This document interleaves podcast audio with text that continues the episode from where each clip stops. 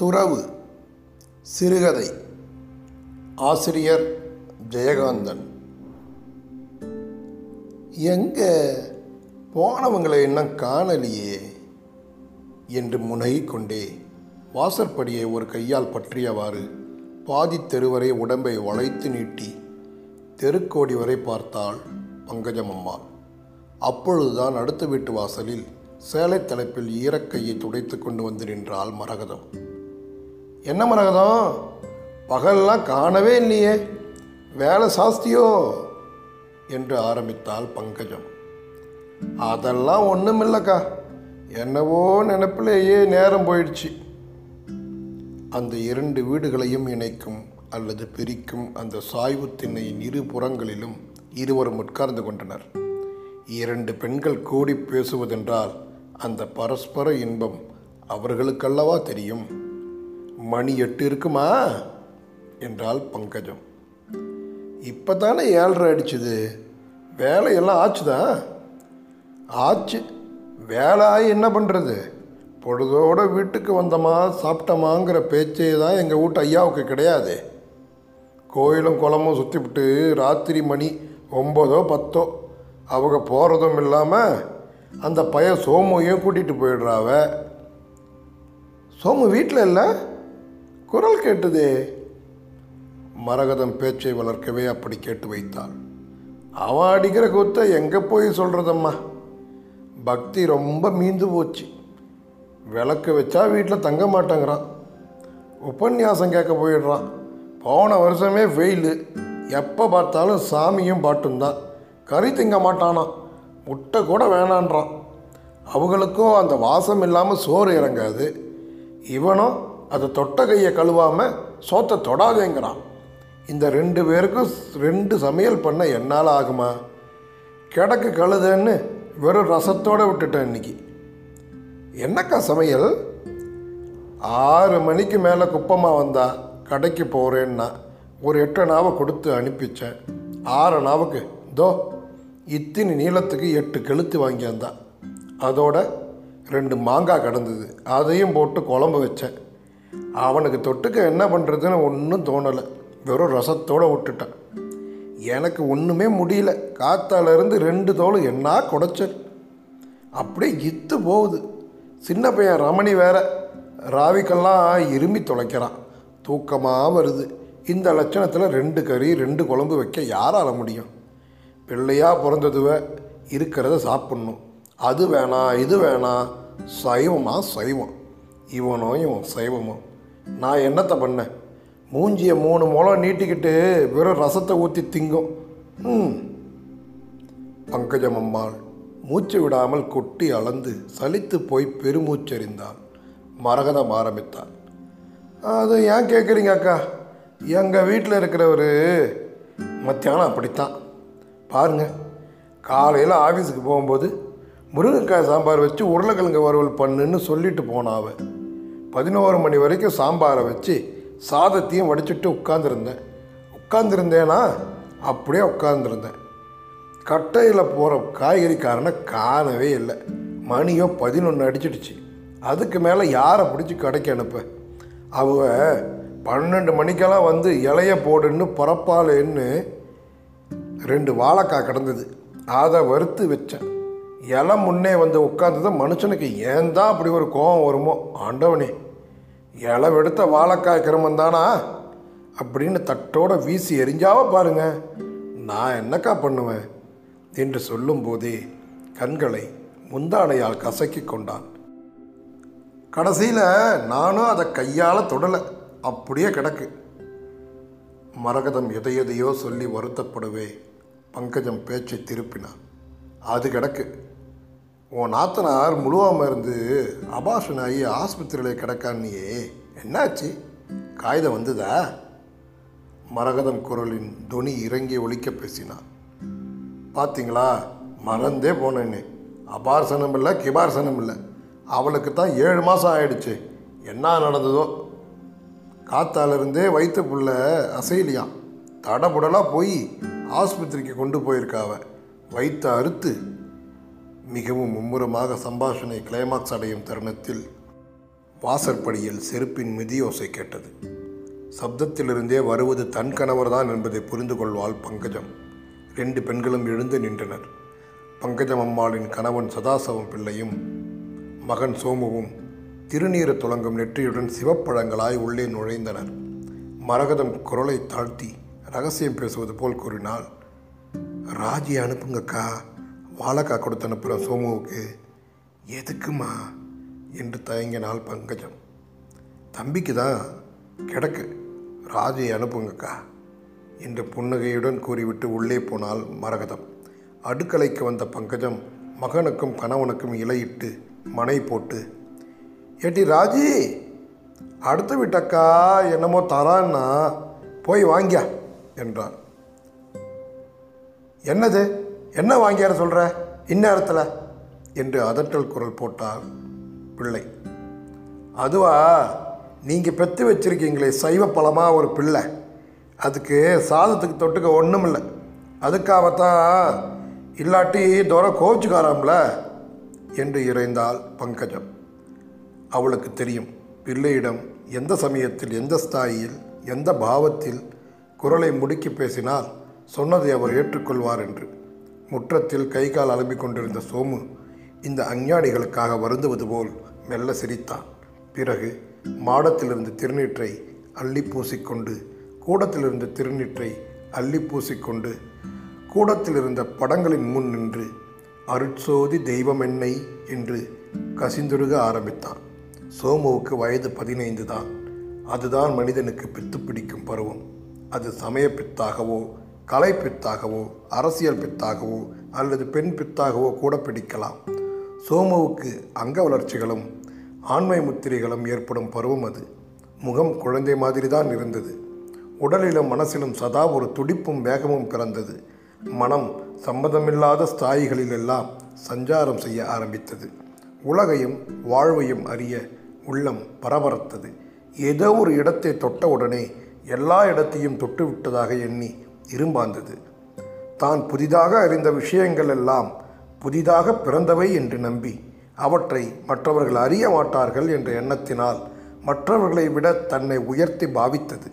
மனசில் வாழ்வும் உற்றாரும் உறவினரும் எல்லாமே வெறுப்புதான். சதா நேரமும் சிடுமூஞ்சியும் கலகலப்பின்மையும் எதையோ நினைத்து ஏங்குவது போலவும் ஏகாந்தத்தை நாடுவதும் வீடே வெறுத்தது சோமுவுக்கு. வேதாந்த பித்துதான். பொழுதோடு வீட்டுக்கு வராமல் பள்ளிக்கூடத்திலிருந்து ஓடக்கரைக்கும் கொய்யாத்தோப்புக்கும் போய் விளையாடிவிட்டு இரவு ஏழு மணிக்கோ எட்டு மணிக்கோ வீடு திரும்பி ஆடிய களைப்பில் உண்ட மயக்கத்துடன் உறங்கிப் போவதையே வழக்கமாக கொண்டிருந்த சோமு போன வருஷம் எட்டாம் வகுப்பில் கோட்டடித்து விட்டான். வீட்டில் வசவுகளும் கண்டிப்பும் அதிகமாகி இனிமேல் பள்ளிக்கூடம் விட்டவுடன் நேரே வந்து வீட்டு வாசலைத்தான் மிதிக்க வேண்டும் என்ற கட்டளை பிறந்தது. இரவு சாப்பாடு வரை படிக்க வேண்டும் என்ற தண்டனை வேறு.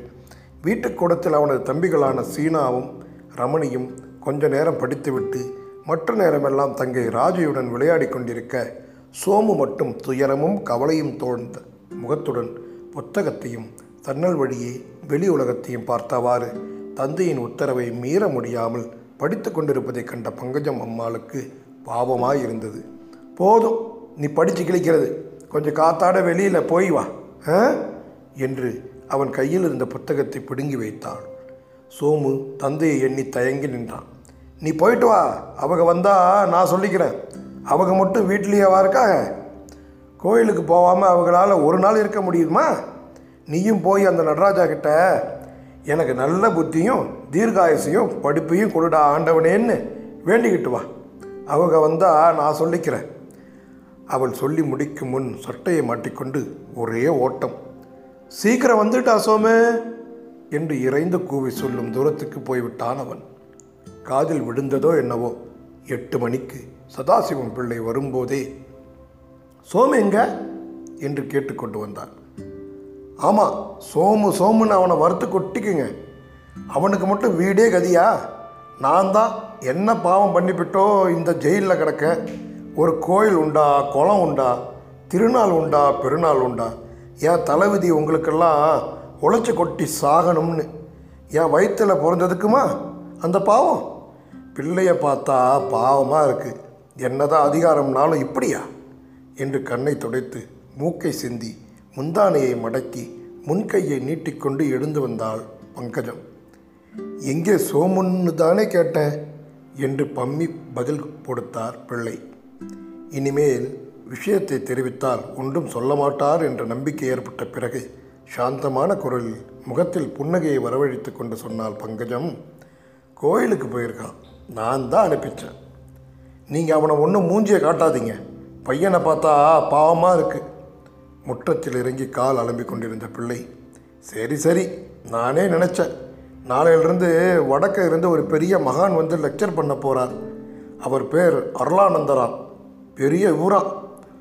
பங்கஜம் தந்த டவலில் முகம் துடைத்து கொண்டார். மாடத்தில் இருந்த திருநீற்றை எடுத்து பூசிக்கொண்டார். சரி இலைய போடு. என்ன வச்சிருக்க? என்று சொல்லிவிட்டு படங்களுக்கு முன்னே கரம் கூப்பி நின்றார். கத்திரிக்காய் வதக்கி குழம்பு அப்புறம் அப்பளம். கண் மூடி தியானத்தில் ஆழ்ந்திருந்த அவர் முகத்தில் ஒரு சுளிப்பு சேவிப்பு முடிந்தது. முகம் கடுகெடுத்தது. என்னடி வச்சிருக்கேன்னு?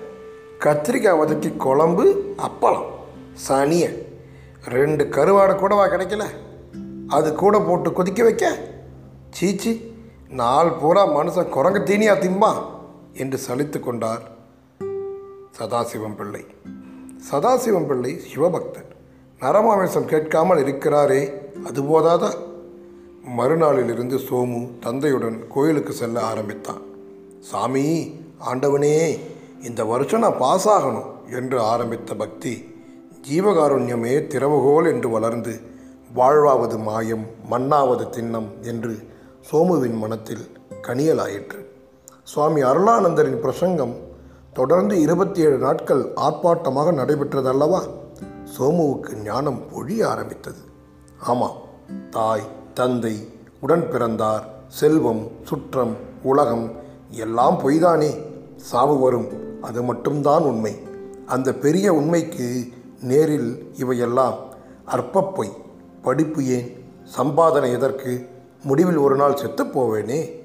அப்பொழுது இவற்றில் ஏதாவது ஒன்று யாராவது ஒருவர் என்னை மரணத்திலிருந்து காப்பாற்ற முடியுமா என்ன? தாய் அல்லது தந்தை இவர்கள் யாராயினும் யாராய் இருந்தாலும் முடிவில் எல்லோரும் ஒரு நாள் செத்துப் போவார்கள். இவர்களில் யாரையாவது நான் அல்லது என் கல்வி எனது சம்பாதனை காப்பாற்ற இயலுமா என்ன? முடியாது. அப்படியானால் இவர்களுக்கும் எனக்கும் என்ன உறவு? நான் யார்? இவர்கள் யார்? வீடு என்பதும் பந்துக்கள் என்பதும் அந்நியர் என்போரும் இன்பம் என்பதும் துன்பம் என்பதும் எல்லாம் வெறும் பொய். மரணத்தை மனிதன் வெல்ல முடியாது. ஆனால் ஆசைகளை துறப்பதன் மூலம் மனிதன் கடவுளை அடைய முடியும். கடவுளை அடைவது என்றால் கடவுளை அடைவது என்றால் உயிர்கள் மீண்டும் மீண்டும் பிறந்து இப்படிப்பட்ட பாசபந்த சூழலில் சிக்கி பாவக்கிருத்தியங்கள் புரிந்து மீளா நரகத்தில் விழாதிருக்க பிறவி நீத்து கடவுளின் பாதார விந்தைகளை அடைந்து ஆமாம் ஆசைகளை துறக்க வேண்டும். இந்த அற்ப வாழ்வில் ஆசை கொள்ள என்ன இருக்கிறது? அந்த இளம் உள்ளம் ஏகாந்தத்தை நாடி தவித்தது. அவன் கற்பனையில் ஒரு தவலோகமே விரிந்தது. ஹிமவானின் சிகரத்தில் பனிச்செதில்கள் பாலம் பாலமாய் அடுக்கடுக்காய் மின்னி பளபளக்கும் அந்த பாழ்வெளியில் மேகம் திரண்டு ஒழுகுவது போன்ற ஹிமவானின் புத்திரி கோதிவிடும் வெண்கூந்தல் கற்றை போல் விழும் நீரருவியில் அதன் அடிமடியில் ஓங்காரமாய் ஜபிக்கும் பிரணவ மந்திர உச்சாடனம் போன்ற நீர்வீழ்ச்சியின் இறைச்சலில் சிவனின் புகழ் பாடும் எண்ணிறந்த பறவை இனங்களின் இன்னிசையில் எதிலுமே மனம் லயிக்காமல் பற்றாமல் உலகத்தின் அர்த்தத்தையே தேர்ந்த பெருமிதத்தில் தெளிவில் மின்னிப் புரளும் விழிகளை மூடி இயற்கையின் கம்பீரத்துடன் நிஷ்டையில் அமர்ந்திருக்கிறாரே அந்த ரிஷிக்கிழவர் அவர்தான் லோக குரு அருளானந்த சுவாமிகள் விட்ட கவிதாநயம் மிகுந்த சரடு சோமுவை பின்னி பிடித்து கொண்டது. அங்கே சென்று லோக குருவை தரிசித்து அவர் பாதங்களிலே வீழ்ந்து அவருக்கு பணிவிடை செய்ய வேண்டுமாம். அதையே பிறவியின் பயனாக கொள்ள வேண்டுமாம். மற்ற கருமங்கள் யாவையும் மறந்து ஆசைகளை பந்தங்களை தன்னை உலகை யாவற்றையும் துறந்து துறந்துவிட்டால் லோக குருவாகப்பட்டவர் சோமுவை ஒரே தூக்காக தூக்கி இமயமலைக்கு மேலே எவரெஸ்டையும் தாண்டி கைலாயத்திற்கும் அப்பால் சொர்க்கத்திற்கு அனுப்பிவிடுவார் அல்லவா சம்போ மகாதேவா என்றவாறு படுக்கையை விட்டு எழுந்தான் சோமு. ஏது? பிள்ளையாண்டா இன்னைக்கு இவ்வளவு விடிய எழுந்துட்டாரு வா வா வா என்ன தேய்ச்சிக்க? என்று கூப்பிட்டாள் பங்கஜம். இந்த கட்டைக்கு இதெல்லாம் எதற்கு? என்று கேட்க வேண்டும் போல் தோன்றியது சோமுவுக்கு. இன்றைக்கு ஒரு நாள் தானே?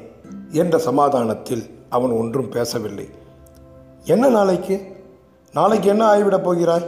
அதை நினைக்கும் பொழுதே மாய வாழ்வை உதறி எழுந்த எக்களிப்பு முகத்தில் தோன்றியது. ஏ மூதி நிஜாரோட நிற்கிறத பாரு. போய் கோமணத்தை கட்டிட்டு வா. அப்பா தலையில் எவ்வளவு முடி? முடி வெட்டிக்கிட்டா என்ன? என்று முனையிக் கொண்டே தலையில் எண்ணெயை வைத்து தேய்த்தார் முடி வெட்டிக் கொள்வது என்ன? மொட்டையே அடித்துக்கொள்ள வேண்டியதுதான் என்று மனம் முனகியது சோமுவுக்கு. அவனுக்கு தலைமுடி ஒரே அடர்த்தி. சுருள் சுருளாக வளையம் வளையமாக வாரிவிட்டால் வங்கி வங்கியாக. உங்கள் தாத்தாவுக்குத்தான் இந்த மாதிரி சுருட்ட முடி. மகனின் முடி பெருமையை பற்றி அவள் அடிக்கடி பேசிக்கொள்வாள். எல்லா பெருமையும் நாளைக்கே. சம்போ மகாதேவா என்று சோமுவின் மனம் கோஷித்தது. நாளைக்கு நாளைக்கு என்று மனம் குதுவடித்து கொண்டிருந்தது. அந்த நாளையும் அன்று வந்தது. மூன்று மாதங்களுக்கு முன் ஒரு பிளாஸ்டிக் பெல்ட் வாங்க வேண்டும் என்ற பெரும் லட்சியத்திற்காக பள்ளிக்கூடத்தருகே விற்கும் வேர்க்கடலை பட்டாணி நாவற்பழம் இத்தியாதி வகையறாக்களை தியாகம் செய்து கிடைத்த காசையெல்லாம் சேர்த்து வைத்த செல்வம் மேஜை டிராயரில் புரூக்லாக்ஸ் டப்பி ஒன்றில் இருந்தது. அதை எடுத்து எண்ணி பார்த்தான். கிட்டத்தட்ட ஒரு ரூபாய். அந்த பாவ மூட்டையை சுமக்க மனமில்லாமல் தர்மம் செய்து விடுவது என்று தீர்மானித்தான் சோமு கொஞ்ச காலமாகவே அவன் தனது நண்பர்களை அவர்கள் ஞானமேதும் அறியா ஈன ஜென்மங்கள் என்பதனால் விட்டு விலகி ஒதுங்கி நடந்தான். உபாத்தியாயரோ மாணவர்களோடு சேர்ந்து கொச்சையாகவும் விரசமாகவும் கேலி பேசி மகிழும் அந்த தமிழ் வாத்தியார் இருக்கிறாரே. அவர் ரௌத்ரவாதி. நரகத்துக்குத்தான் போகப் போகிறார் என்று டிக்கெட் கொடுத்த புக்கிங் கிளார்க் மாதிரி முடிவு கட்டிவிட்டான் சோமு. ஊனை தின்று ஊனை வளர்க்கும் தகப்பனார் என்ன கதி ஆகப் போகிறாரோ என்று வருந்தினான். தாயோ அது ஒரு மூடாத்மா. இந்த அஞ்ஞான இருளில் அமிழ்ந்து கிடக்கும் மானிடப் பிறவிகளுக்கு மெய்ஞான தீபத்தின் ஒளி என்றுதான் கிட்டுமோ? சுவாமி அருளானந்தரும் அவருக்கு மேலாக இமாலயத்தின் அடிவாரத்தில் தபசில் லைத்திருக்கும் லோககுருவும் இவ்விருவருக்கும் அடுத்தபடியாய் தானும் ஆக வேண்டிய பிறவி லட்சியம் சம்போ மகாதேவா அடுத்த நாள் அதிகாலை சட்டை நிஜார் அனைத்தையும் துறந்து இடையில் ஒரு துண்டு மட்டும் உண்டு. மடியில் தனது மாயா செல்வத்தை முடிந்து கொண்டு எல்லோரும் எழுந்திருக்கும் முன்னே சித்தார்த்தன் கிளம்பி சென்றது போல் நழுவினான் சோமு. வெளியில் கலக்க எண்ணி வீட்டை வெளியேறிய சோமு நேரே மேல சன்னதி கோபுரத்தடிக்கு போனான். அங்கே ஒரு டஜன் பண்டாரங்கள் நின்றிருந்தன. அவர்கள் எல்லோருக்கும் தலைக்கு ஓரணாவாக தனது செல்வத்தை தானமிட்டுவிட்டு தில்லை நாயகனுக்கு ஒரு கும்பிடு போட்டுவிட்டு நேரே குளத்தங்கரைக்கு ஓடினான். அங்கே அரச மரத்தடியில் காலையிலிருந்து தவம் இருக்கும் பழனிநாதனிடம் இருந்த சில்லறையை கொடுத்துவிட்டு குரு உபதேசம் கொள்வது போல் குனிந்து உட்கார்ந்தான். குரு அவன் காதில் குனிந்து கேட்டார் என்ன தம்பி மொட்டையா? ஆமாம் வேணாம் தம்பி கிராப் அழகா இருக்கே. மாயை வென்ற ஞானி போல் அவனை பார்த்து புன்னகை பூத்தான் சோமு. மகனே என்று அழைத்து உபதேசம் செய்யப் போவது போல் இருந்தது அவன் தோற்றம். அப்பனே முடியை இழக்க யோசனை செய்கிறோமே. முடிவில் ஒரு நாள் இந்த சடலத்தையே வைத்து எரிப்பார்களே அதை பற்றி சிந்திக்கிறோமா? முடிதறித்த மன்னர்கள் எல்லாம் கூட முடிவில் ஒரு நாள் பிடி சாம்பலாய் தான் போகிறார்களே என்று குரு உபதேசம் செய்துவிட்டு குனிந்து கொண்டான். அவனுக்கு தான் பேசியதை நினைக்கும் போது பேசியது தான் தானா என்றே ஆச்சரியமாய் இருந்தது என்ன ஞானம் என்ன ஞானம்? என்று தன்னையே மனசுக்குள் பாராட்டி கொண்டான். பேசி பயனில்லை ஞானம் முற்றிவிட்டது என்று நினைத்த நாவிதன் அவனை பக்குவப்படுத்த ஆரம்பித்தான்.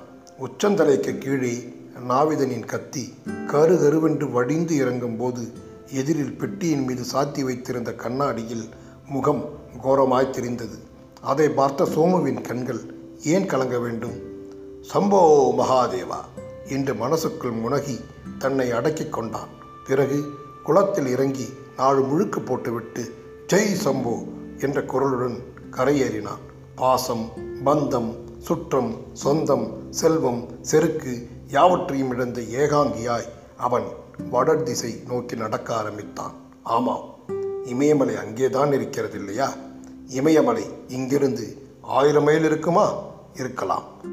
ஒரு மனிதன் ஒரு நாளைக்கு குறைந்தது பத்து மைல் நடக்க முடியாதா?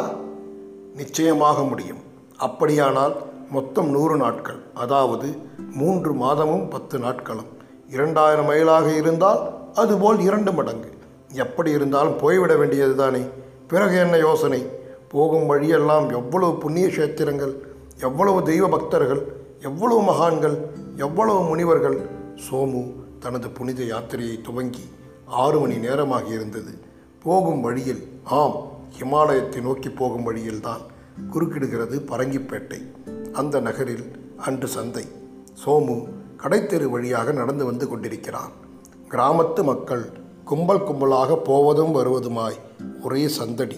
மூட்டை முடிச்சுகளுடன் பறந்து பறந்து ஓடுகிறவர்கள் கூடை சுமைகளுடன் ஒய்யாரமாய் கைவீசி நடக்கிறவர்கள் தோளில் உட்கார்ந்து கொண்டு கரும்பு கடிக்கும் பிள்ளை சுமையுடன் துள்ளி நடப்பவர்கள் கட்டை வண்டிகளில் அழிகம்பை பிடித்துக்கொண்டு நகத்தை கெடுத்தவாறு சிரித்து செல்லும் கிராமத்து அழகிகள் தெரு ஓரங்களில் குந்தியிருந்து வியாபாரம் செய்பவர்கள் கூடியிருந்து பேசி மகிழ்பவர்கள் வியாபாரம் செய்தவாறு வேடிக்கை பேசுபவர்கள் விலை கூவியவாறு பாட்டு பாடுபவர்கள் வேடிக்கை பார்த்தவாறு வழிவட்டம் போடுபவர்கள் கேலி பேசியவாறு கேளிக்கைக்கு ஆயத்தமாகிறவர்கள் மனிதர்கள் திருநாள் போல மகிழ்ந்திருந்தனர். வாழ்வின் உயிர்ப்பு எத்தனையோ கோலத்தில் வளைய வந்து கொண்டிருந்தது அங்கே. வாய்க்காலை தாண்டுவது போல் வாழ்க்கையை தாண்டிவிடலாம் என்று எண்ணி வந்த சோமு அந்த சந்தையை கடக்கும்போது வாழ்க்கையின் அந்த காட்சிகளில் தன்னை மறந்து லயித்து விட்டான்.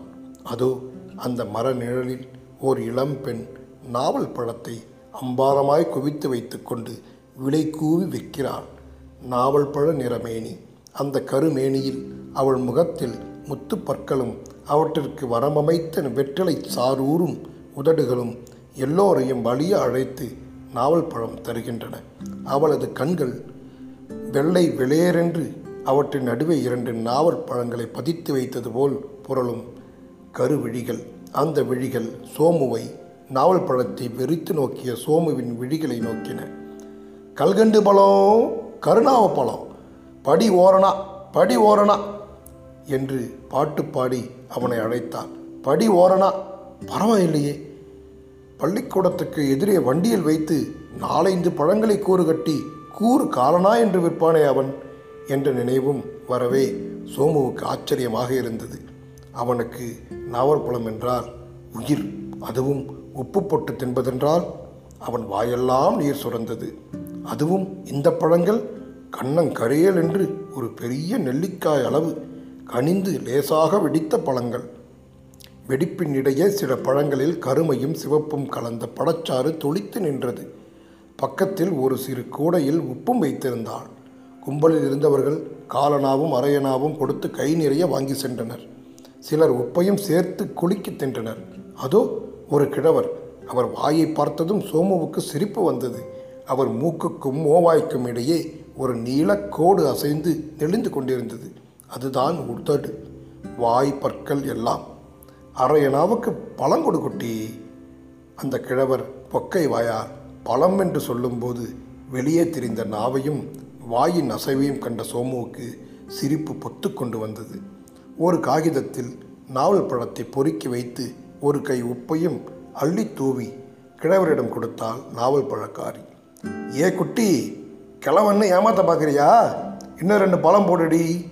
வயசு பிள்ளைகளுக்கு மட்டும் வாரி வாரி கொடுக்குறியே என்று கண்ணை சிமிட்டிக் கொண்டே கேட்டார் கிழவர் அடியாத்தே இந்த கிழவனுக்கு இருக்கிற குறும்ப பாரடி அம்மா என்று கையை தட்டி கன்னத்தில் வைத்து கொண்ட நாவல்காரி கண்களை அகல விரித்தவாறு சிரித்தார் மீதி சொல்கிற கொடுக்குட்டி என்னமோ ஆம்படையாக சம்பாதிச்சு கொடுத்த காசு கணக்காக வாங்கி போட்டுக்கிட்டு நிற்கிறியே என்றார் கிழவர் ஏ தாத்தா என்ன வாய் நீளுது? என்று கிழவர் கன்னத்தில் லேசாக இடித்தாள் பழக்காரி. பாத்தியா ஒரு ஆம்பளை கன்னத்தை தொட்டுட்டா? என் மேலே அம்மா பிரியமா குட்டி? உங்கள் அப்பங்கிட்ட சொல்லி நாலு பார்க்க சொல்கிறேன் எந்த பைய காலையாவது சீக்கிரம் கட்டாட்டி நீ என் பின்னால் வந்துடுவ போல் இருக்கே? என்று சொல்லி கிழவர் அனுபவித்து சிரித்தார். பழக்காரி வெட்கத்தினால் இரண்டு கைகளினாலும் முகத்தை மூடிக்கொண்டாள். போ தாத்தா என்று கண்டிப்பது போல் கிழவரை பார்த்தாள். கிழவர் சிரித்துக்கொண்டே கையில் இருந்த பழங்களை ஒன்றை எடுத்து உப்பில் நன்றாக அழுத்தி எடுத்து இரண்டு விரல்களால் வாய்க்கு நேர உயர்த்தி போட்டு குதப்பி சப்பி கொட்டையை துப்பினார். அட இத்தினுண்டு கொட்டை. பழம் நல்ல பழம்தான். கிழவரின் வாய் அசைப்பையும் சுவை ரசிப்பையும் கவனித்து அனுபவித்த சோமு அவன் வாயில் சுரந்த எச்சலை கூட்டி விளங்கினான். இந்த மொட்டைத்தலை சிறுவன் தன்னையே கவனித்துக் கொண்டு நிற்பதை பார்த்த கிழவர் இந்தாடா பையா என்று சோமுவிடம் ஒரு கை பழத்தை அள்ளி கொடுத்தார். சோமுவுக்கு செவிட்டில் அறைந்தது போல் இருந்தது. அந்த நாவல் பழக்காரி அவனை பார்த்தாள். சோமு கிழவனையும் நாவல் பழக்காரியையும் மாறி மாறி பார்த்தான். அவனுக்கு ஆத்திரம் பொங்கிக் கொண்டு வந்தது. நான் ஒன்றும் எச்ச பொறுக்கி இல்லை என்று அவனிடம் நீட்டிய கிழவரின் கையில் இருந்த பழத்தை தட்டிவிட்டான். கிழவர் சிரித்தார். ஆட சுட்டி பயல. என்னமோ உன்னை பார்த்தா ஆசையாக இருந்தது. என் பேரப்பையன் மாதிரி. கோபிச்சுக்கிட்டியே நான் உன் தாத்தா மாதிரி இல்லை? என்று வாஞ்சையுடன் அவன் தலையை தடவி கொடுத்தார். சோமுவின் கண்களில் கண்ணீர் வடிந்தது. உங்கள் தாத்தாவுக்கு தான் இந்த மாதிரி சுருட்டமயர் என்று சொல்லும் அவன் தாயின் குரல் செவிகளில் ஒலித்தது. இந்தாடா பையா. எதுக்கு அளவுற நீ யார் ஓட்டு பையன்? என்றார் கிழவர். சோமு ஒன்றும் பதில் பேசவில்லை. உனக்கு என்கிட்ட கோபம் இல்லைல்ல? பரவாயில்ல. தாத்தா தானே? இந்தா பழம் தின்னு. ம்ஹும், எனக்கு வேணாம். சே சே அப்புறம் எனக்கு வருத்தமாக இருக்கும். ஒன்றே ஒன்று என்று அவன் கையில் வைத்தான் அவனால் மறுக்க முடியவில்லை. அதை வாங்கி வாயில் போட்டுக்கொண்டு அந்த இடத்தில் நிற்க முடியாமல் நகர்ந்தான். பாவம் யாரோ அனாதை. முகத்தை பார்த்தா பாவமாக இருக்குது நான் அனாதையா? பிச்சைக்காரனா? வாயில் இருந்த பழத்தை சுவைத்து கொட்டையை துப்பினான். அந்த கிழவனின் முகத்தில் அரைவது போல் நானும் ஒரு காலனாவுக்கு பழம் வாங்கி தின்றால் என்ன? திங்கலாம். ஆனால் காசு? அவன் தனது மொட்டை தலையை தடவிக்கொண்டே நடந்தான். அதோ அந்த மரத்தடியில் வேர்க்கடலை பட்டாணி வறுக்கிறார்கள். பா என்ன வாசனை. திடீரென அவன் மனசில் மின்னல் போல் அந்த எண்ணம் விசிறி அடித்தது. நாம் எங்கே போகிறோம்? நமது லட்சியம் என்ன? அவனுக்கு நெஞ்சில் திகில் என்றது அவனே தேர்ந்து கொண்ட அந்த முடிவு அவனை இப்பொழுது முதல் தடவையாக மிரட்டியது. ஒரு கணம் சித்தம் கலங்கியது. உணர்வற்று நின்றான். உடலிலும் நெஞ்சிலும் ஒரு துடிப்பு பிறந்தது. தன்னை ஏதோ ஒன்று பின்னால் இருந்து திரும்ப அழைப்பது போல் உணர்ந்தான். அந்த அழைப்பின் பாசம் பிடிப்பு அதிலிருந்து பீய்த்து கொண்டு விலகிவிட எண்ணி கண்ணை மூடிக்கொண்டு ஒரே ஓட்டமாய் சந்தை திடலை விட்டு ஓடினான். கடைத்தெருவை கடந்து சாலை வழியே வந்தபின் தன் பயணத்தை தொடர்ந்தான். வெகு தூரத்தில் வாழ்வின் கீதம் போல் ஒலிக்கும் சந்தை இரைச்சல் அவன் காதுகளில் மெல்லென கேட்டுக்கொண்டே இருந்தது. அவன் ஏன் அழுது கொண்டே நடக்கிறான்? சிதம்பரத்திலிருந்து கடலூர் செல்லும் வழியில் கிட்டத்தட்ட பதினைந்தாவது மைலில் உள்ள ஆலப்பாக்கத்தருகே பொழுது படிந்த உடலுடன் நடக்க முடியாமல் தளர்ந்து தள்ளாடி நடந்து வருவது ஹிமாலயத்தை நாடி செல்லும் ஞானச்செம்மல் சோமுதான். நடக்க முடியவில்லை. வயிற்றை புரட்டுகிறது. ஒரு சமயம் வலிக்கிறது. மறு சமயம் பசிதான். சுமைகளை உதறி எரிந்துவிட்டு வந்த சோமுவுக்கு சோர் இல்லாமல் பெற்றுடல் சுமையாய் கணக்கிறது இனிமேல் ஒரு அடி எடுத்து வைக்க முடியாது என்ற ஸ்தம்பிப்பு நிற்கிறான். பார்வை வெகு தூரம் வரை ஓடி வழியை அளக்கிறது. பார்வை மறைகிறதே கண்ணீரா? பசிக்கிருகிருப்பா இமயமலைக்கு இன்னும் ரொம்ப தூரம் இருக்கிறது. சிரமப்பட்டு ஒரு அடி எடுத்து வைக்க காலை அசைத்தவுடன் காலில் பெருவிரலிலிருந்து அடித்தொண்டை வரைக்கும் ஒரு நரம்பு கொரக்கு பிடித்து சுண்டி இழுப்பது போல் ஆ என்ன வலி? பல்லை கடித்துக்கொண்டு தரையில் மெல்ல உட்காருகிறான். எத்தனை நாடி? எழுந்திருக்க மனமும் வரவில்லை உடலும் வரவில்லை. இருள் பரவ ஆரம்பித்தது. மேற்கு திசையில் வானம் சிவந்து கருத்தது. அந்த சாலையின் நெடுகிலும் வளர்ந்து படர்ந்திருந்த ஆல விரக்ஷத்தின் விழுதுகள் சடை சடையாய் ஆடிக்கொண்டிருந்தன.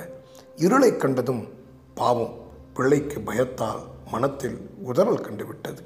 அந்த சாலையில் விளக்குகளும் கிடையாது. இன்று நிலாவும் இல்லை என்று சொல்வது போல் நான்காம் பிறை கடைவானில் தலை காட்டிவிட்டு கீழிறங்கி கொண்டிருந்தது. எங்காவது ஒரு குடிசை கண்ணுக்கு தெரிகிறதா? என்று பார்த்தார் ம்ஹும். இன்னும் இரண்டு மைலாவது நடக்க வேண்டும். இரவு படுக்கை. வீட்டில் படுக்கும் மெத்தையும் பஞ்சு தலையணியும் கம்பளி போர்வையும் நினைவுக்கு வந்தன. இதெல்லாம் என்ன விதி? பசிக்கிறதே. யார் வீட்டிலாவது போய் சம்போ மகாதேவான்னு நிற்கிறதா என்ன? யாராவது பிச்சைக்காரன் நினச்சி விரட்டுனா? வீட்டில் மெய்ஞானம் கைவரப்பெறாத அம்மா பாசத்தை விளக்க முடியாமல் மகனென்ற மாயையில் சிக்கி பக்கத்தில் அமர்ந்து பரிந்து பரிந்து சோறிட்டு பரிமாறுவாளே. அந்த அம்மா ஆசை அம்மா அவள் நினைவு வந்ததும் அம்மா என்று அழுகையில் உதடுகள் விம்மி துடித்தன. சி இதென்ன பைத்தியக்காரன் போல் ஓடி வந்தேனே இதென்ன கிறுக்கு என்று தன்னையே சிறந்து கொண்டான். இந்நேரம் ஊரில் வீட்டில் அம்மா தன்னை என்னென்ன நினைத்து எப்படி எப்படி புலம்பி அழுவார் அப்பா அவர் ஊரெல்லாம் தெரு தெருவாய் அலைந்து திரிந்து எல்லோரிடத்திலும் சோமுவை பார்த்தீங்களா? சோமுவை பார்த்தீங்களா? என்று விசாரித்தவாறு சாப்பிடாமல் கொள்ளாமல் ஓடிக்கொண்டிருப்பார். ஐயோ என்னால் எல்லாருக்கும் எவ்வளவு கஷ்டம்? என்று எண்ணிய சோமு அம்மா நான் வீட்டுக்கு வந்துடுறேம்மா வீட்டுக்கு வந்துடுறேன் என்று ஜனநாட்டமே இல்லாத அந்த சாலையில் திரண்டு வரும் இருளில் குரலெடுத்து கூவி அழுதான். சிறிது நேரம் மனம் குமுறி அழுது சோர்ந்த பின் மனம் தெளிந்து புத்தி செயல்பட ஆரம்பித்தது. நேரமோ இருட்டுகிறது. நடந்து வந்த வழியை எண்ணினான். மீண்டும் திரும்பி நடப்பதென்றால் வீட்டுக்கு போய் சேருவது எப்போது? எப்படியும் விடியற் காலையிலாவது வீட்டுக்கு போயாக வேண்டுமே. இந்த இருட்டை ராத்திரியை கடிப்பது எங்கே? அவனுக்கு அழுகை வந்தது. இதெல்லாம் என்ன விதி? விதி அல்ல கொழுப்பு என்று பல்லை கடித்துக்கொண்டு வாய்விட்டு சொன்னான். பக்தி வெறியும் வேதாந்த பித்தும் சற்று பிடி தளர்ந்தன பெற்றோருக்கும் எனக்கும் என்ன பந்தம்? பெற்ற பந்தம்தான். பந்தமில்லாமலா என்னை வளர்த்தார்கள்? நான் சிரிக்கும்போது சிரித்து அழும்போது அழுது பாசத்தை யாரும் வலிய சென்று ஏற்காமல் பிறக்கிறதே அதுதானே பந்தம்? ஆமாம் பந்தங்கள் இருந்தால்தான் பாசம் கொழித்தால்தான் பக்தியும் நிலைக்கும். பந்தமும் பாசமும் பொய்யென்றால் சுவாமி அருளானந்தரின் மீதும் லோக குருவின் மீதும் பரம்பொருளின் மீதும் கொண்டுள்ள பக்தி அதுவும் ஒரு பாசம்தானே. சாலையில் கவிந்திருந்த இருளில் மரத்தடியில் அமர்ந்து தன்னை சூழ்ந்து பின்னிக் கொண்டிருந்த வேதாந்த சிக்கல்களையும் தத்துவ முடிச்சுகளையும் அவிழ்த்து சிக்கறுத்து தள்ளி தள்ளி தன்னிலை உணர்ந்து கொண்ட சோமு இருளும் நன்றாக பரவிட்டது என்று உணர்ந்தான். கண்ணுக்கட்டிய தூரம் இருளின் கணம்தான் தெரிந்தது. வெகு தொலைவில் ரயில் சப்தம் கேட்டது. வானத்தில் சிதறிக் கிடக்கும் நட்சத்திர சிதைவு இருளின் கருமையை மிகைப்படுத்தி காட்டின. யாரோ ஒரு பிரம்மராட்சனின் வரவுக்காக பாரா கொடுத்து திண்டு முண்டான ராட்சச கூட்டம் அணிவகுத்து நிற்பது போல் அசையாமல் தோன்றும் மரங்களின் கரிய பெரிய பரட்டை தலைகளின் மீது ஜிகினா வேலை செய்தது போல் மின்மினி பூச்சிகள் கூட்டமாய் மொய்த்தன. திடீரென சரசரவென்ற அந்த சப்தம் எங்கிருந்து வருகிறது? சோமுவின் கண்கள் இருளை கிழித்து ஊடுருவின. காதுகள் கூர்மையாயின. எங்கே எங்கே? என்னது? அதோ அதுதான் அதுவேதான். சாலையின் வலது புறத்தில் சோமு உட்கார்ந்திருக்கும் இடத்திற்கு நேரே பத்தடி தூரம் தள்ளி கடலை கொள்ளையிலிருந்து மேலே உயரும் சாலை சரிவில் உதிர்ந்து நிரவி கிடக்கும் ஆளிலை சருகு குவியலின் நடுவே நெல்லு குத்தும் மர உலக்கை ஒன்று லாகவம் பெற்று நெளிவதைப் போல நகர்ந்து வந்தது. இருளில் கூட என்ன மினுமினுப்பு? பாம்பு? தப்பு தப்பு. சர்ப்பம் சர்ப்பராஜன் என்று வாய் குளறிற்று காலும் கையும் தன் வசமிழந்து உதறின. சாய்ந்து உட்கார்ந்திருந்த அடிமரத்தில் முதுகை ஒட்டிக்கொண்டு எழுந்தான். எழுந்திருக்கும் போது மொட்டை தலையில் நறுக்கென்று மரத்தின் முண்டு இடித்தது. அந்த உலக்கை மேட்டில் ஏறி சாலையின் குறுக்கே நீண்டு நகர்ந்தது. நீளக் கிடந்து நகர்ந்த அந்த உலக்கை ஒரு துள்ளு துள்ளி சாடி நெளிந்தது. என்று பயந்தடித்து குளறினான் சோமு. உலக்கையின் சாட்டத்தை தொடர்ந்து கிளம்பிய தவளை ஒன்றின் பரிதாப ஓலம் சில வினாடிகளில் ஓய்ந்து போயிற்று. ஏறுமையில் ஏறி விளை ஆடுமுகம் ஒன்று என்று பயபக்தி குரலில் முருகஸ்தோத்திரம் செய்தான் சோமு. அந்த உலக்கை சாலையின் மறு இறக்கத்தில் சரசரவென்ற ஓசையுடன் இறங்கி மறைந்தது. திடீரென அவனுக்கு உடம்பு சிலிர்த்தது. திடீரென மரத்தின் மீதிருந்து ஒரு உலக்கை சுருண்டு விழுந்து தன் மீது புரண்டு சாடி ஐயோ தலையை தொட்டவாறு தொங்கும் ஆள விழுது நாக்கை நீட்டி தலையை நக்கும் பாம்பு போல. இன்னும் கொஞ்ச நேரத்தில் பாம்பின் படம் மொட்டைத்தலையின் மீது கவிந்து பொத்தென அடித்து மேலெல்லாம் புரண்டு சுற்றி இறுக்கி திடு திடுவென இருண்ட சாலையின் நடுவே ஓடினான் சோமு. கால் நரம்புகள் நொந்து வேதனை தந்தன. முழங்காலுக்கு கீழே ஒரு பதட்டம். ஓடி வந்த வேகத்தில் முழங்கால் மடங்க குப்புற விழுந்தான். முன்காலில் அடிபட்டவுடன் கண்கள் இருண்டன.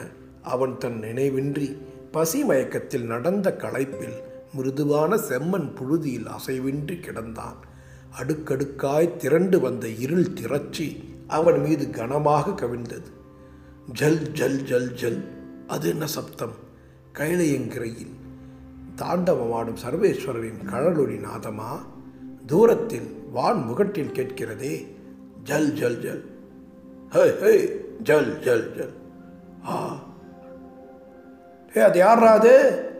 நடு ரோட்டில் படுத்து கிடக்கிறது? என்ற வண்டி ஓட்டுபவனின் குரலை தொடர்ந்து இறங்கி போய் பாருண்டா நில்லு நானும் வரேன் என்ற மற்றொரு குரலும் சோமுவின் செவியில் விழத்தான் செய்தன. ஆனால் அவை எங்கோ சந்தையில் ஒலிக்கும் தூரத்து குரல்கள் போல் தோன்றின. வண்டியிலிருந்து இறங்கிய மனிதர் வண்டிக்கு கீழே புகை மண்டி எரியும் ராந்தல் விளக்கை அவிழ்த்து கொண்டு அவனை நெருங்கினார். சோமுவின் மூடிய இமைகளினூடே வெளிச்சத்தின் சாயை படரவே கனத்து அழுத்தி கொண்டிருக்கும் இவைகளை திறந்தான். ஒளிப்பட்டு கண்கள் கூசின. இமைகள் பிரிந்து பிரிந்து ஒட்டின. அவன் கைகளை ஊன்றி எழுந்து உட்கார்ந்தான். உட்கார்ந்ததும் கண்களை கசக்கிக் கொண்டு விம்மி விம்மி அழுதான். அடடே சந்தையில் பார்த்த பையன்ல நீ? சோமு அழுவதை நிறுத்திவிட்டு வெளிச்சத்தில் அவர் முகத்தை பார்த்தான். ஆமாம் சந்தையில் நாவல் பழம் தந்த பொக்கைவாய் கிழவர். உனக்கு இவனை தெரியுமா தாத்தா? என்றான் வண்டி ஓட்டி வந்த வாலிபன்.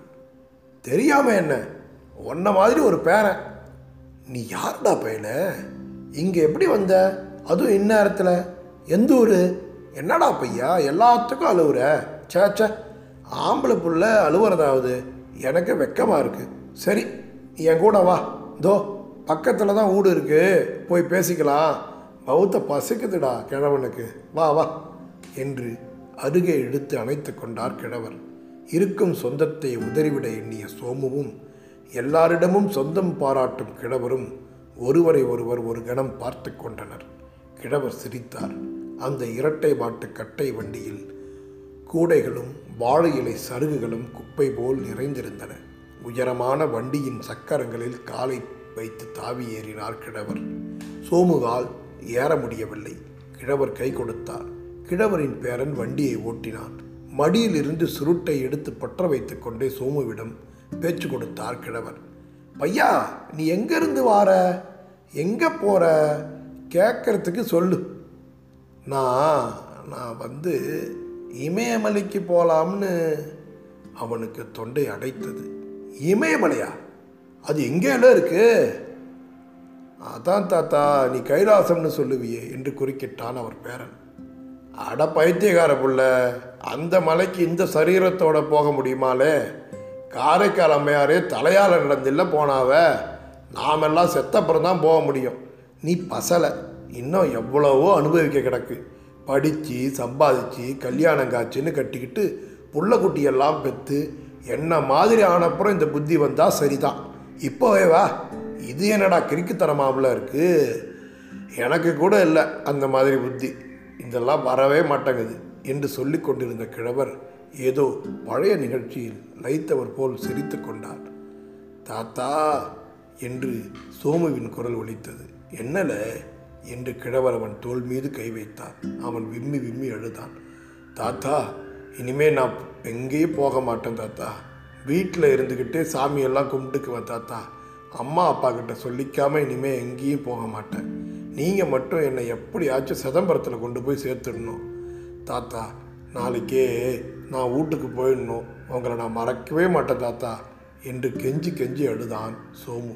கிழவர் சிரித்தார். என்ன தாத்தா சிரிக்கிறீங்க? என்னை கொண்டு போய் விட மாட்டிங்களா? சிதம்பரத்துக்கு வேண்டாம். புவனகிரியில் விட்டால் கூட போதும். அங்கேருந்து போயிடுவேன். சோமுவுக்கு தான் வந்த வழியை தூரத்தை நினைக்கும் போது மலைப்பாய் இருந்தது. வந்தது போல் திரும்பி நடந்து போய்விடக்கூடாது என்று தோன்றிற்று. கிளாஸ் டீச்சர் ராதாகிருஷ்ணய்யர் எவ்வளவு அன்பாக பேசுவார் எவ்வளவு செல்லமாக கொஞ்சுவார். ஒரு நாள் கூட ஆப்சண்ட் ஆகாதவன் என்று புகழ்ந்து பேசுவாரே. இரண்டு நாட்கள் வராவிட்டால் வீட்டிலிருந்து போய் அவரை கேட்க மாட்டார்களா? அவரும் வருத்தப்படுவாரே. சார் நான் இனிமே இப்படி செய்யவே மாட்டேன். ஐயோ வண்டி இன்னும் வடக்க போய் கொண்டிருக்கிறதே. யார் இந்த கிழவன்? என்னை கொண்டு விடவும் மாட்டேன்கிறான். இன்னும் அதிக தூரத்துக்கு இழுத்து கொண்டு போகிறானே. தம்பி வீணா மனசை போட்டு கிள குழப்பிக்காத. மூணு மணிக்கு எவனாவது சிதம்பரத்துக்கு இலக்கட்டு ஏற்றிக்கிட்டு போவான். அப்போ உன்னையும் எழுப்பி வண்டியில் ஏற்றி விடுறேன். சரியா? நீ போயிடலாம். ராவிக்கு எங்கள் வீட்டில் சாப்பிட்டுட்டு படுத்துக்கோ. நானும் உன் வயசில் இப்படி ஓடி இருக்கேன். அப்புறம் தான் தெரியும் அந்த சுகம். என்று சொல்லிவிட்டு கிழவர் பழைய நினைவுகளில் லயித்து தனக்குள் சிரித்து கொண்டார்.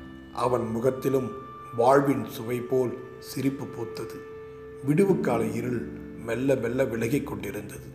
புவனகிரியின் எல்லையில் கடக்கடக்கென்று இரட்டை மாட்டுக்கட்டை வண்டியொன்று ஏற்றியிருந்த இலைக்கட்டு சுமையுடன் நகர்ந்து கொண்டிருந்தது. கழுத்து மணி சலசலத்தது.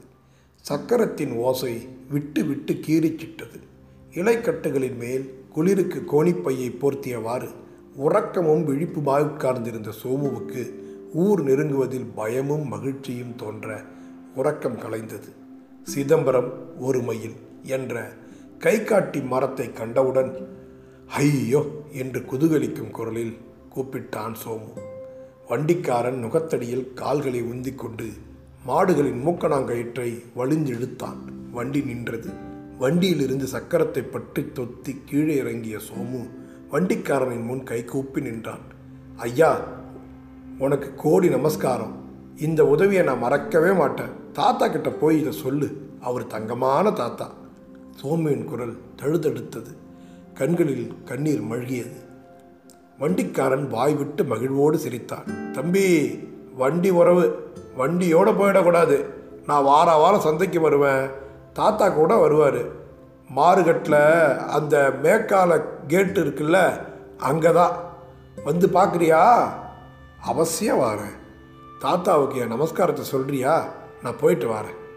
என்று வார்த்தைகளை சொல்லி முடிக்காமல் வைகரை வானத்தை புலர் பொழுதின் வெள்ளிய வான்வெளியை இருளிலிருந்து ஒளியை நோக்கி ஓடி முயன்றான். சோமு தெருக்களின் நடுவே வரும்போது வீடுகளின் முன்னே பெண்கள் சாணம் தெளித்துக் கொண்டிருந்தனர். இடையில் ஒரு முழ துண்டு மட்டும் தரித்த சோமு குளிருக்கு அடக்கமாய் கைகளை மார்பின் குறுக்காக தோளில் சேர்த்து கட்டியவாறு வேகம் வேகமாய் வீடு நோக்கி நடந்து கொண்டிருந்தான். அவன் வீட்டருகே நெருங்கும் போது பங்கஜத்தம்மாள் வாசலில் கோலமிட்டு விட்டு உள்ளே நுழைந்தாள். வாசலில் நின்று கோலத்தை ஒருமுறை கவனித்துவிட்டு உள்ளே திரும்பும்போது சோமு ஓட்டமாய் ஓடி வந்து வாசலில் நின்று அம்மா! என்று விக்கும் குரலில் கூப்பிட்டான். அந்த குரல் அவள் செவியில் அரை குறையாகவே விழுந்தது. போ போ விடிஞ்சுதா? அதுக்குள்ள என்று திரும்பினான். பிரஷ்டம் செய்யப்பட்ட பாவியைப் போல் வாசலில் நின்று அம்மா நாமா சோமு என்று கூறிய சோமு போவென்று அழுது விட்டான் அடப்பாவி இதென்னடா கோலம்? என்று கையில் இருந்த கோலப்பொடி டப்பாவை போட்டுவிட்டு ஓடி வந்து பிள்ளையை வாரி அணைத்து கொண்டாள் பங்கஜம். நான் பண்டாரமாக போயிடலாம்னு நினச்சி போனேம்மா. போனால் போன வழியில் உன் ஞாபகம் வந்துடுச்சுமா என்று குரலெடுத்து அழுதவாறு தாயை இருக அணைத்து கொண்டு விக்கினான் சோமு. பைத்தியக்கார புள்ள என்னை விட்டுட்டு நீ போலாமா? தாயிர் சிறந்த கோயில் இல்லைன்ட்டு நீ படித்தது இல்லையா வா வா வா உள்ள வாடா இன்று ஒரு கையில் அவனை அணைத்து கொண்டு மறுகையால் கண்களை துடைத்து கொண்டாள் பங்கஜம். உள்ளே போகும்போதே பார்த்தீங்களா அவங்க பிள்ளைய? அத்தை வீட்டுக்கு போயிருப்பான்னீங்களே சந்நியாசம் போயிட்டு திரும்பி இருக்கு. என்று கண் கலங்க சிரித்து கொண்டே கூவினாள் அவன் தாய். ஏண்டா உனக்கு நல்ல எழுத்து நடுவே இருக்கையில் கோண எழுத்து குறுக்க போச்சு. அட பரதேசி பயப்புள்ள அழகாக இருந்த கிராப்பை எடுத்துவிட்டு சரி சரி அந்த மட்டில் வந்து சேர்ந்தியே. கண்ணும் மூஞ்சியும் பார்க்க சகிக்கலை. போ போய் பல்ல விளக்கி மூஞ்சி முகத்தை கழுவிட்டு சாப்பிடு. அடியே வட்டியில் எடுத்து வச்சதை இந்த பழையதை போடு. இந்தா நானும் வந்துட்டேன் என்று சாமி கும்பிட கூடத்துக்கு சென்றார் சதாசிவம் பிள்ளை. அண்ணனை கண்டதும் அப்பொழுதுதான் படுக்கையிலிருந்து எழுந்த இரண்டு தம்பிகளும் ராஜியும் அவனிடம் ஓடி வந்து அவனை கட்டி பிடித்து கொண்டு எங்கண்ணா போயிட்ட நேத்தெல்லாம்? என்று விசாரித்தனர். ராஜி அவன் மொட்டை தலையை பார்த்து வாயை பொத்திக் கொண்டு சிரித்தார் அவனுக்கு வெட்கமாயும் வருத்தமாயும் இருந்தது. இங்க பாருமா ராஜிய என்னை பார்த்து பார்த்து சிரிக்கிறா என்று கத்திக்கொண்டே அவனை பிடிப்பதற்கு ஓடினான். கூடத்தில் சுவாமி படத்தருகே நின்று நெற்றியில் திருநெற்றை அள்ளி பூசிக்கொண்டு கண்மூடி கரம் கூப்பி ஆங்காரம் தனை அடக்கி ஆணவத்தை சுட்டெரித்து தூங்காமல் தூங்கி சுகம் பெறுவதெக்காலம் என்று உருகி கொண்டிருந்த சதாசிவம் பிள்ளையின் கால்களை ஓடி சென்று கட்டிக்கொண்டு சோமுவை எட்டி பார்த்து பல்லை காட்டி பரிகாசித்தாள். ராஜி குழந்தையை ஒரு கையால் அணைத்து பிடித்துக்கொண்டு ஆண்டவனை பிரார்த்தித்துக் கொண்டிருந்தார் பிள்ளை. அதற்குள் அடுக்கலையிலிருந்து தாயின் குரல் கேட்கவே சோமு சாப்பிடப் போனான். வட்டிலில் பழையதை பிழிந்து வைத்து முதல் நாள் மீன் குழம்பு சட்டையை அகப்பியால் துழவிக்கொண்டே என்ன ஊத்தவா? என்பது போல் சோமுவை பார்த்தாள் பங்கஜம்.